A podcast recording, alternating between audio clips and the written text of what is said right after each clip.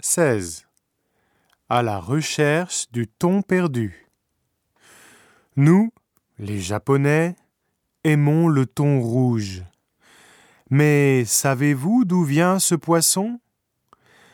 La quantité totale de sa pêche est de 44 000 tonnes, dont la moitié provient de la Méditerranée. Et une grande partie vient des cages installées dans la mer Méditerranée. Cette technique de cage, appelée fermaton, a été mise au point dans les années 1980. Désormais, le nombre de ces fermes a augmenté à un rythme spectaculaire en Méditerranée parce que les Japonais achètent très cher le thon rouge. En effet, celui-ci est considéré comme le foie gras de la mer.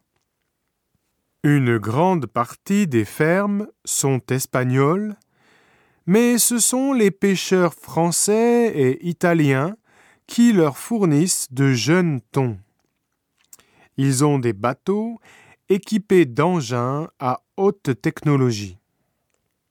En France, il n'y a pas encore de ferme à thon car des associations de protection de l'environnement s'y opposent. En effet, les fermes polluent la mer à cause de la nourriture donnée aux thons et de leurs excréments. Et puis, il y a le problème de la surpêche. Les pêcheurs ne respectent pas les quotas de prise autorisés. D'après l'organisation écologiste WWF, les quotas ont été dépassés de 40% en 2004 et en 2005. Or, les thons rouges capturés sont souvent très jeunes.